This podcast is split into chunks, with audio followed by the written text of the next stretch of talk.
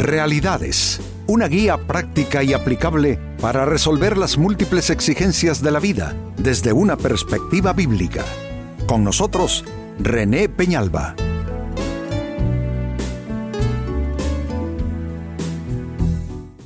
Amigos de Realidades, sean todos bienvenidos. Para esta fecha, nuestro tema, no hagas mofa de lo que no entiendes. Y quiero específicamente referirme a este tema en el contexto en que muchas veces se observa cristianos que tienen su, se puede decir, su teología, su forma de culto a Dios que más les agrada, eh, prácticas cristianas que son de su aprobación, de su gusto, de su interés, miran con menosprecio eh, las experiencias cristianas y espirituales de otros que creen diferente, piensan diferente, lo hacen diferente y se mofan de esa experiencia de otros. Yo recuerdo cuando era jovencito, eh, básicamente en aquellos años la polémica era entre los que aplaudían cantando los coritos y los que no aplaudían, entre los que levantaban las manos y los que no levantaban las manos, entre los que hablaban en lenguas y los que no hablaban en lenguas, entre los que creían en la sanidad divina milagrosamente operada y los que no creían en ello. Entonces era un tanto más sencillo, más simple. Hoy día hay tantas variedades, no tantas variaciones en los estilos de hacer culto a Dios en las iglesias cristianas, que esto se presta aún más de que cristianos eh, ataquen a otros y hagan mofa de algo solo porque no es propio de ellos, entonces hacen mofa de las creencias y de las prácticas ajenas. Con esto tiene que ver nuestro tema, no hagas mofa de lo que no entiendes. Se lee en la primera carta a los tesalonicenses en la Biblia capítulo 5 versículo 20, no se burlen de las profecías. La amonestación es clara, no tiene protocolos, no tiene pasadizos, es simple y llana, no se burlen de las profecías. Todo cristiano eh, se mueve y actúa conforme a sus convicciones de fe. Eso es lo más razonable y eso es lo, verdaderamente legítimo. Sin embargo, a veces eh, se observa eh, la mofa, la crítica, la burla, el chiste de mal gusto de parte de unos creyentes para con otros, incluso de algunas iglesias para con otras, incluso soltando comentarios de un corte un tanto sarcástico en relación a otros hermanos, otras congregaciones, y aún a veces se, se ve desde el púlpito eso, lo cual no está bien. Nada de esto edifica y no el hecho que nosotros no tengamos esa comunión con ese tipo de práctica no necesariamente significa que hemos de hacer burla y mofa de ello.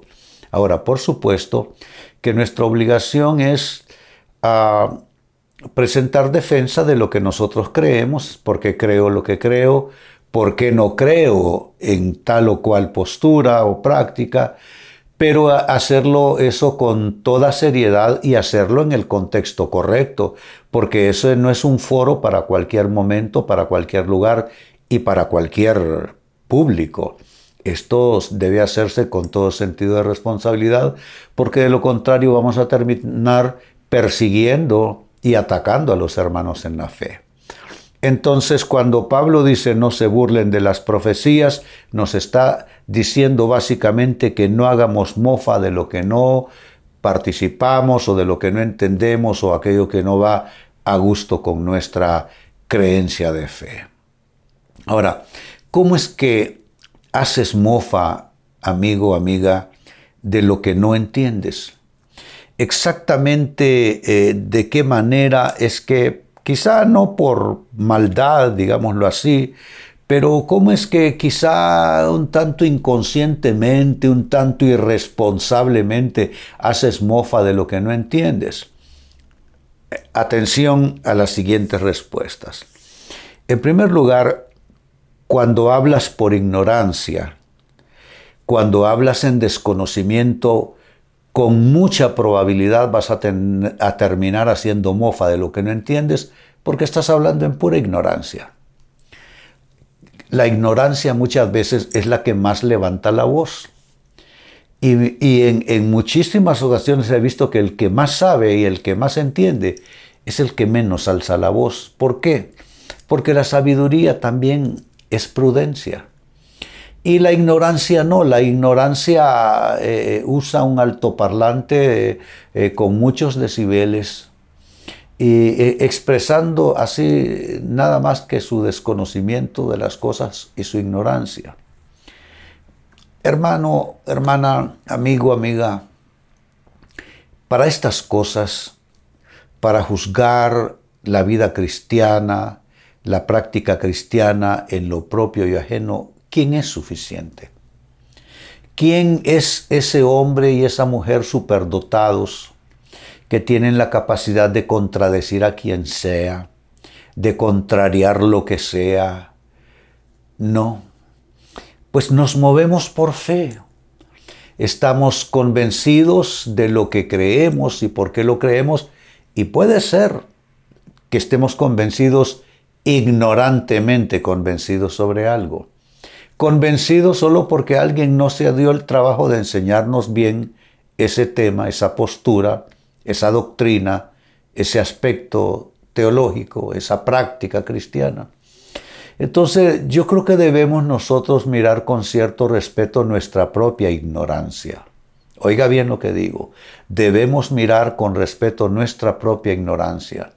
Debemos mantenernos dentro de los límites de nuestro conocimiento y si nos descubrimos que estamos hablando más por ignorancia que por otra cosa, pues hombre, llamarnos a la prudencia, porque podríamos estar haciendo mofa de algo que no entendemos por simple ignorancia. Como segunda respuesta, haces mofa de lo que no entiendes cuando hablas basado en tu sola experiencia. Una cosa es hablar basado en la ignorancia y otra basada en la experiencia propia. Hay personas que eh, su fundamento es eh, sus experiencias. Pero las experiencias son solo eso, experiencias. Tú le puedes llamar una experiencia del espíritu o una experiencia espiritual a algo que es meramente un brote emocional en ti.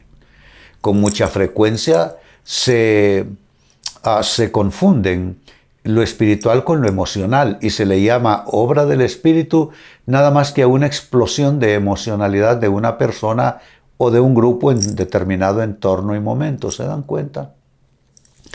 Entonces, ah, hablar basado en la sola y única experiencia puede ser riesgoso eh, porque la experiencia no lo define todo, por supuesto que no. Tú puedes haber experimentado cosas de Dios de un modo y yo de otro. Tú puedes decir Dios me habló de un modo y yo puedo decir que Dios me habló de otro. Entonces, eh, la experiencia personal es válida, es vital, sí, pero no podemos al 100% tenerla como el marco único de referencia para definir cuándo algo es o no es de Dios. La experiencia personal tiene que estar circundada por conocimiento sólido de la palabra de Dios.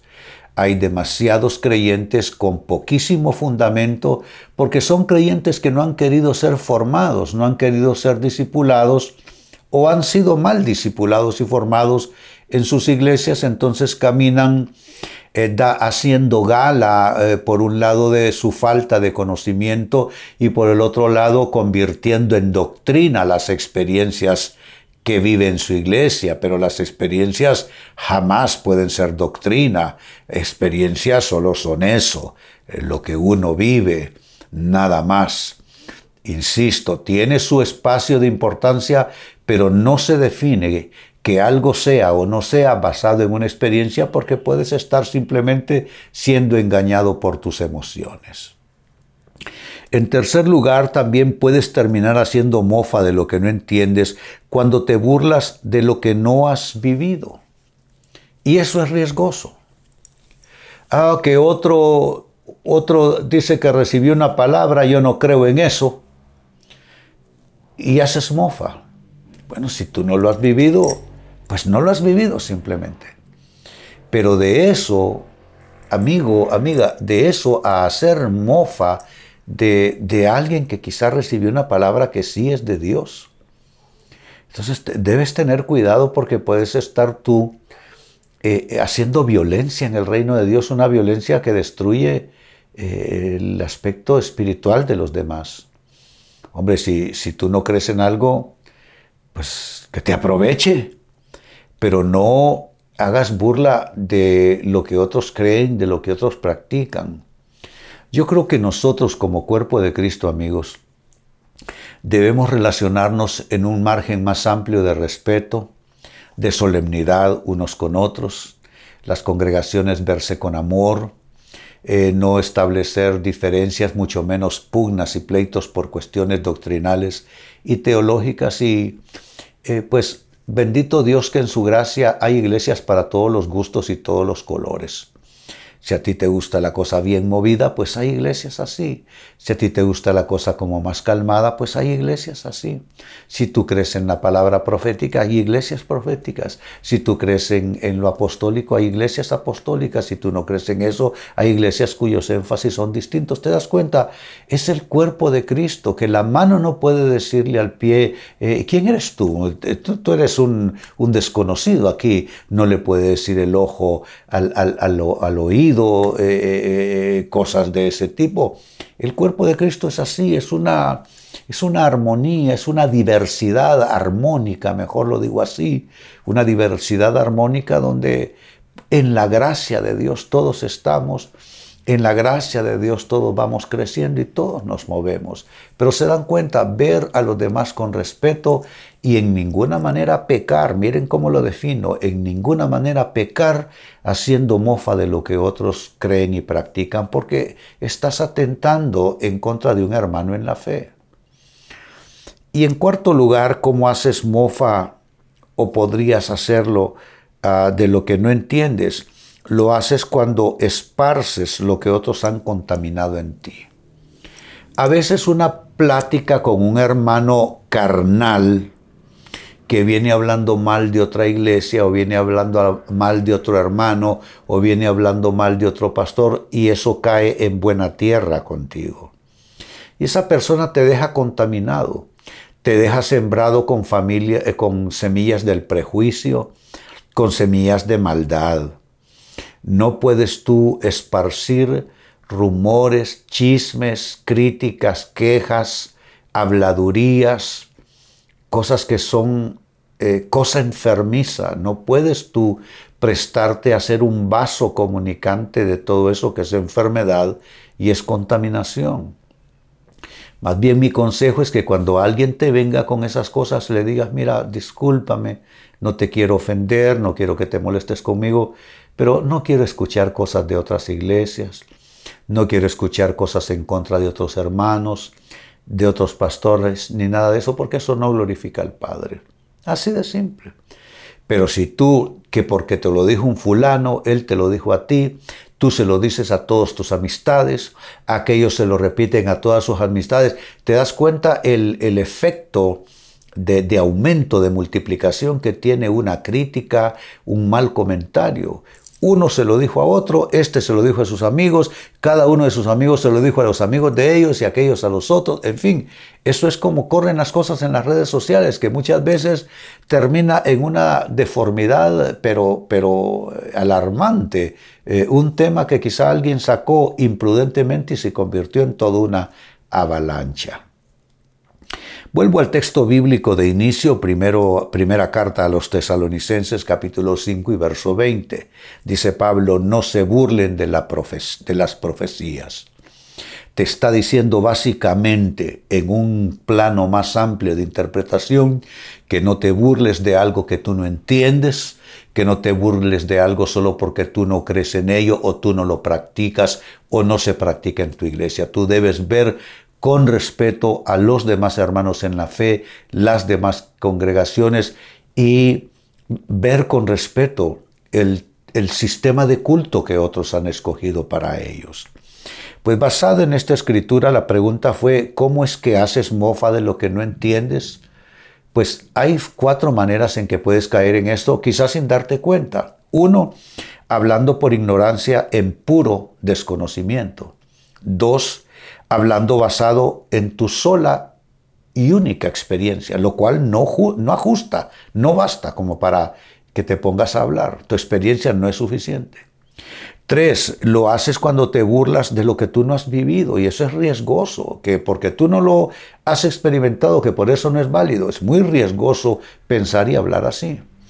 Y finalmente haces mofa de lo que no entiendes cuando te dedicas a esparcir rumores, habladurías, cosa que otro ha contaminado en tu corazón.